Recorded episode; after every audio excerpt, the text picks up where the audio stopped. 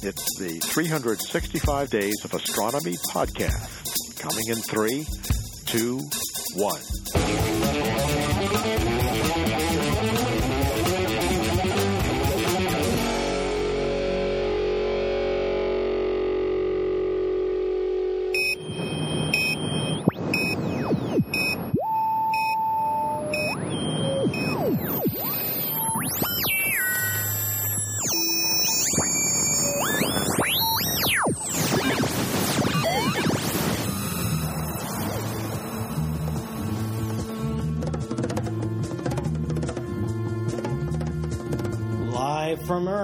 It's Space Radio. This is Paul Sutter, and coming up, we're talking about Arrokoth secrets and other made up phrases, and of course, taking listener questions about all beautiful things in this universe because what else is there in this universe other than beautiful things? We record every Thursday at 8 p.m. Eastern, and you can follow along on our live stream or leave a voicemail at spaceradioshow.com. And today's Blue Shift, I'll be talking about Beware, the quote from the scientist. But first, the news. Hey, space cadets, welcome to Space Radio. I'm Paul Sutter, astrophysicist at Stony Brook University and the Flatiron Institute. And for the next half hour, your agent to the stars. Got an exciting show for you today where we talk about all the amazing things in our universe which is a lot. And this show lives on listener questions. We record every Thursday at 8 p.m. Eastern here in Spaceman Studios in New York City. So you can leave a voicemail at spaceradioshow.com to get yourself on the air. You can also follow along with our space cadets tuning in live from around the world. I am not joking about that. I'm not making up. Well, who knows? I mean, people show up. I don't know where they. They could be down the street for all I know, but they say they're around, they're from around the world, and I take their word for it. Seriously, folks, I want you to send questions. This show lives on questions, like I said. Send me questions. I answer them. It's the show. It's just that simple. It's only astrophysics.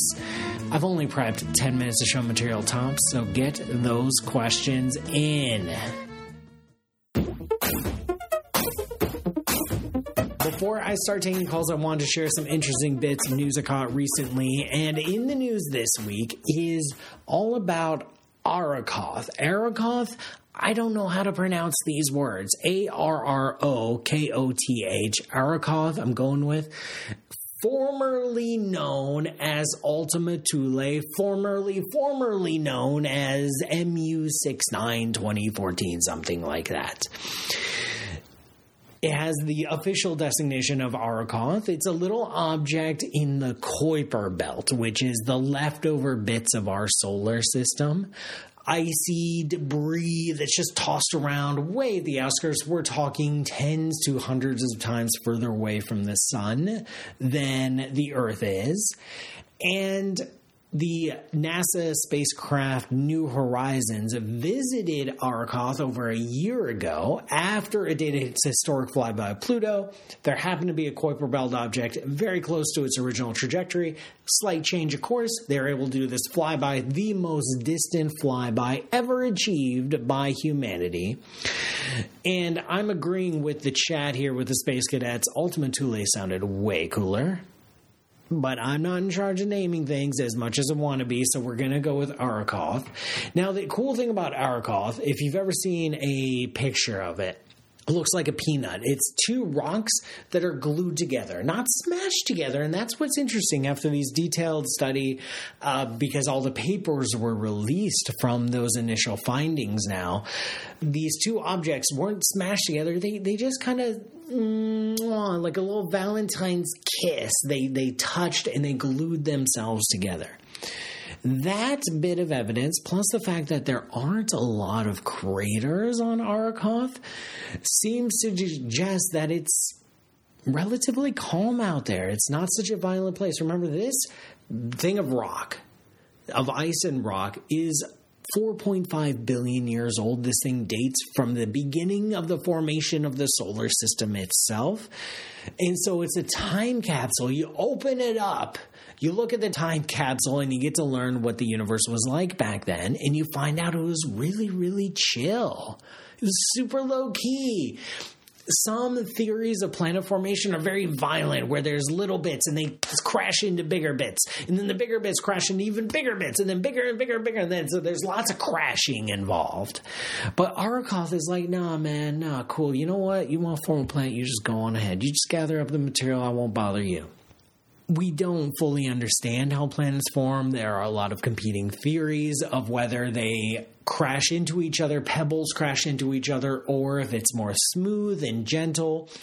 The existence of Arrokoth and its features seem to suggest that it's a little bit more on the gentle side, at least to start. As with most competing theories, usually the correct answer is a little bit of column A and a little bit of column B. So it looks like, at least to start, our solar system was gently accreting and gathering material, and then maybe it got a little bit more violent as it got bigger. You know, as it entered puberty, then it then it had some had some youthful indiscretions, but its childhood was relatively benign. So, thank you, Arrokoth, although you always be Ultima Thule in my heart. Remember to leave a voicemail or follow along with the Space Cadets at spaceradioshow.com. And that's the latest for race when it comes to space. Let's answer some questions. We've got tons of Space Cadet questions ready to go and I know you're excited as I am. So I'm just going to jump right in from the top. And we'll see. Some weeks I'm able to finish all of the Space get Cadet. Actually, that, that happened once. I think that happened once when I devoted like less than a minute per question, 30 seconds per question. I was able to get all of them in. We'll see. We're, we're just going to go. We're just going to live life as it comes, all right? And we're not going to make any judgments. We're not going to have uh, any preconceived conclusions. We're just going to let it roll. Edward Hinton on YouTube, one of the Space Cadets, is asking if we knew for certain that we are the only life in the universe, should we send probes filled with DNA and bacteria out into the cosmos? Well, first. If we were to find out that we were the only life in the entire universe, we would just need to have a sit down and a think about it. Because that has some massive implications. Like the entire cosmos, all the stars you see in the sky, all the galaxies. We're talking hundreds of billions of stars per galaxy, hundreds of billions of galaxies in the observable universe. And we're the only ones? Talk about an existential crisis. Like, we're it. We're it, folks. Like, let's just let that sink in first. But then we gotta ask okay, is it our job? to seed the universe with life? Well, I mean, it's not like anyone else has any claims to it, so we might as well. I don't know the best possible path to spreading life throughout the galaxy. Maybe it's capsules, space capsules filled with DNA and hope they crash on planets. That seems a little bit dicey. It's this whole panspermia idea. Man, it's hard to get living things lasting for tens of thousands of years.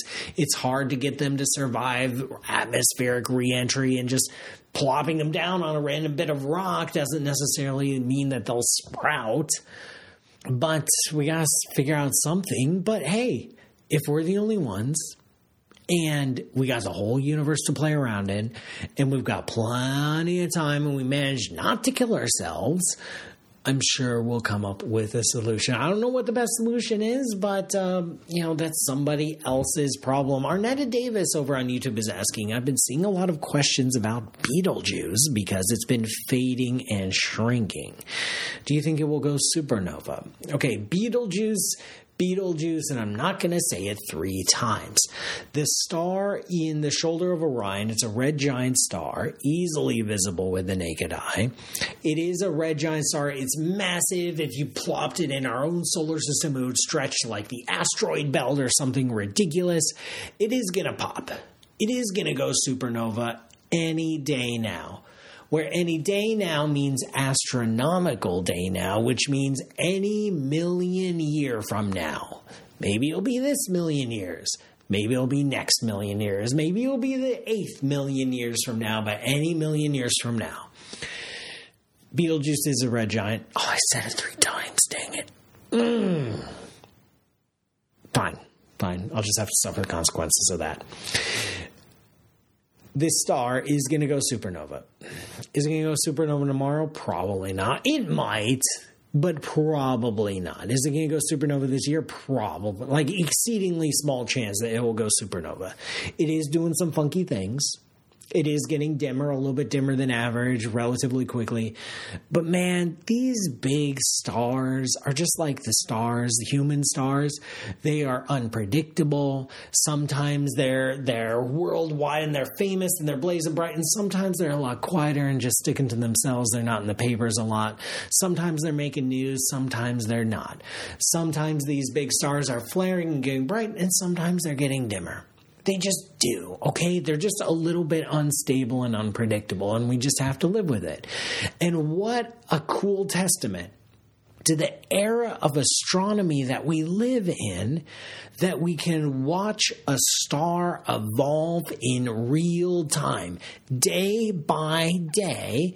We know how Betelgeuse is behaving on a very precise level.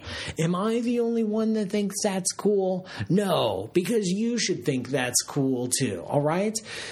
It's just, it's cool. We get to watch a star live and breathe. And so, of course, it's going to be news because it's going to be doing cool stuff every single day. It's not the only star doing cool stuff every single day. So let's enjoy it. Let's enjoy it. Let's go along on the Beetlejuice ride. I'm going to take a quick break, folks, before I start answering some more Space Cadet questions. I'm Paul Sutter, and this is Space Radio. This show is brought to you by you. Please go to patreon.com slash pmsutter to learn how you can keep the show going. And if you're one of those people think, wow, I really like the show, uh, I want to support, but I'm sure other people are supporting it. Yes, other people are supporting it, but so should you. If you want to, now's a good time. What are you waiting for? Patreon.com slash pmsutter. You can also go to spaceradioshow.com and there's a link to Patreon right there. I'll see you after the break. Welcome back, everyone. I'm Paul Sutter, and this is Space Radio. We've got more Space Cadet questions ready to go, but remember, you can leave a voicemail or join the live stream Space Cadets here at 8 p.m. Thursday by going to spaceradioshow.com. I was looking at this stream from the Space Cadets. I asked them if they thought Betelgeuse was going to blow in the next, you know, soon. Let's just call it soon very divided room, very divided room, half yes, half no. I proposed if it's not going to do it on its own, can we make it blow up? Can we shoot a giant laser at Betelgeuse to make it blow up? How can we make this happen? Surely someone has the plans for it. Let's start blowing up stars for our own entertainment. Especially if we're the only life in the universe then let's do it. Let's just start. Hey, that star, I don't like the look of that star. You know what? I want a different constellation. Let's blow up that one. Who cares? No one else, no one's going to complain except some bits of rock. Speaking of bits of rock, we got a question here from the Space Cadets uh, from Infinite Monkey over on YouTube. Does Arrokoth destroy the theory of violent planet formation? Arrokoth is what I talked about at the top of the show this bit of ice and dust in the outer bits regions of the solar system. It's very gentle, it's very mild, it doesn't look like it had a violent past. Does this put to rest theories of solar system formation that rely on violence, on a lot of things smashing into each other? Yes, but kind of no, but kind of yes. The answer is it's much more nuanced and much more complicated than that. It appears that at least Arrokoth or the outer bits of the solar system formed initially very gently. But the gentle formation mechanisms don't get you big planets like Earth and Mars. You need a bit of violence to get a big rocky planet going. So maybe it's a little bit of both. Moving on to other space cadet questions. Campbell Duncan Are modern satellites required to have a way to deorbit themselves when their time is up? a lot of satellites can last for a very long time in orbit, especially if they're solar powered. If they don't have a lot of moving parts, if they're powered by the sun, they can just keep going and going and going. But eventually, either they get decommissioned or defunded, or they do break, or something happens And then what do we do with them? Nothing. Sometimes, sometimes we intentionally deorbit a satellite, let it burn up in the atmosphere or plunk it down in the Pacific if it's big enough. But for the most part, we just let them hang out in space. We've been doing a very bad job at forward thinking in terms of satellites because we always assume that there's more space up there. And it's just fine. It's just someone else's problem, whatever. Okay, we're done with the satellite. Okay, just leave it hanging because there's plenty of more space in space. Except when it's not. Except when we run out of space hopefully future satellites will begin to employ this that like yes if it will have an end of life procedure if the satellite's done we're going to burn it up in the atmosphere but right now no it's a wild west up there. It is the wild west. Nancy over on YouTube is asking, What are your thoughts or comments about Brian Greene's idea that there was a configuration of energy in the early instance of the universe that resulted in something called repulsive gravity? Repulsive gravity is a thing. You can have anti gravity in our universe. It's just really, really tricky to get it. And so far in the present day universe, we only see it happening once or in one place or one condition. We call that dark energy. The accelerated expansion of our universe is an anti gravity, it is a repulsive gravity. We have no idea what's causing it. That's a separate show. But it exists we believe that in the early universe, there was also a period of repulsive gravity, something we call inflation. Inflation made the universe much much bigger in a very very short of t- amount of time. We don't know what caused inflation. We don't know how long it lasted. We don't know a lot of the details but we're pretty sure something like inflation happened. It's the only way to explain certain kinds of observations that we're making of the early universe. So something definitely funky was up in the early universe and like less than the first second we're talking early something funky was up. We're not exactly sure what. Moving on, Alien of Soul 3, YouTube, is asking I know planets can migrate inwards towards a star when they encounter gas and dust and slow down, you know, friction. Can a planet migrate outward away from a star? And if so, how? Yes, planets can migrate away from a star, but they can't do it through, uh, or they can do it by interacting with all sorts of things. It's all a game of gravity. If they get too close to a giant planet, the gravity of that giant planet can yank on them, can give them a boost, can give them some extra energy, and send it moving further out in the solar system and potentially out of the solar system altogether. We think that our four giant planets, uh, Jupiter, Saturn, Uranus, and Neptune, actually all formed much closer together and much closer to the sun than they are today.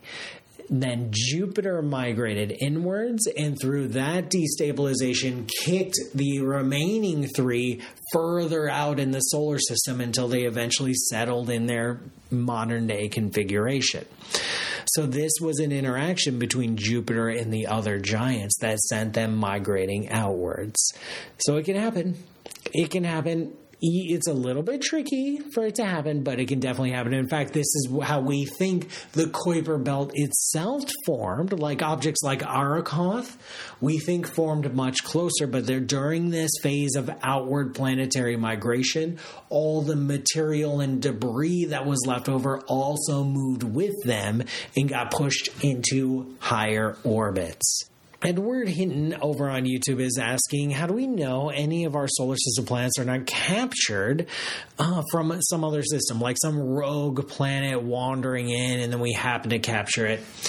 The reason we think all of our planets in our solar system formed right here in the solar system is one, they have a very similar abundance of, say, radioactive elements and certain percentages of elements. So it looks like we're all made of basically the same stuff. We came from the same soup. And the second is capturing a planet is harder than you expect.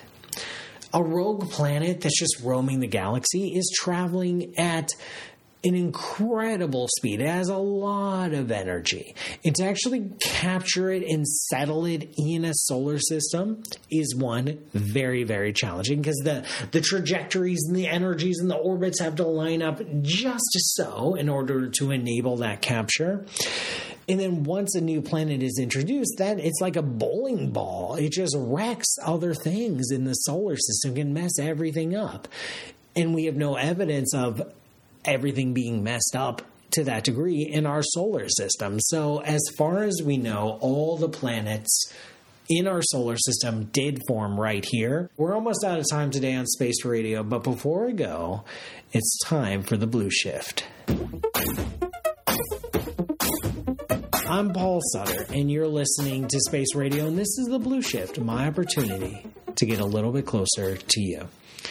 And I read news articles like, I don't know, once a month or something. And sometimes they're on topics of science, and sometimes they involve quotes from a scientist. Yeah, a little soundbite, a little bit of context, a little bit of this, a little bit of that. I want you to know that you should take any quote from a scientist that appears in a news article with a massive grain of salt. Not because the scientist is lying or trying to tell an incorrect truth, something incorrect or fabricating something, and not because the reporter is lying or the reporter is trying to slant something or the reporter is being uh, unethical. No, no, no, no. It's all unintentional. It's all unintentional. I get interviewed every once in a while. People, reporters, reach out to me, ask me a bunch of questions, either by email or on the phone or Skype or something. And then the article comes out. And then I read the article and I say, hey, I wonder what I said. The quotes are always like accurate and faithful. They might be shorter versions of what I actually said, but they capture the essence. I've very rarely run into the case where a reporter has actually taken a quote and mangled it or or put words in my mouth, something that's incredibly rare. But what I do see a lot is reporters, and I don't blame them, not understanding a nuance or context of a particular situation a reporter isn't an expert in science. Why should they? Be? They're be they're an expert in reporting. And some of the topics they cover are, are, detailed and nuanced and have a lot of views, and there is no yes or no, and it is actually a bit fuzzy. And sometimes I try to convey that nuance to say, well, yes, but blah, blah, blah, blah, blah, and then the blah, blah, blah gets cut off. Or if I just make, say something cheeky or smart alecky, 99% chance that that's what ends up being the quote because it sounds cool and it's a fun, juicy quote. Usually reporters, they're on a deadline. As uh, Larry Beckham on the Space Cadet YouTube uh, one of the space cadets is saying, yeah, it's, it's, usually it's not bad reporting, or what we see as bad reporting is really just reporters having a lot of work to do and not a lot of time to do it. I cut them some slack. I still host interviews. I, I you know, I still provide quotes. But when you see a quote, know that it just know that it may not be the full picture. That's all. That's all.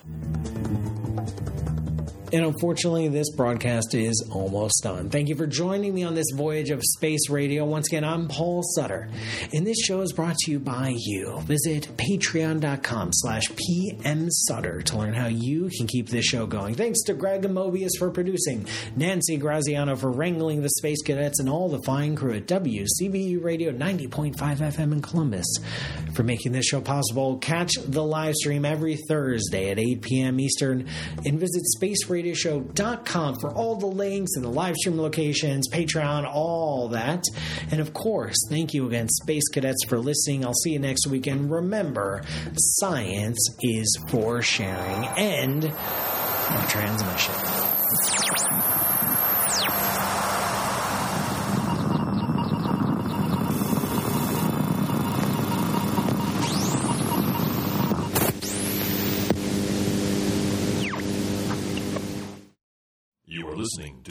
365 Days of Astronomy podcast.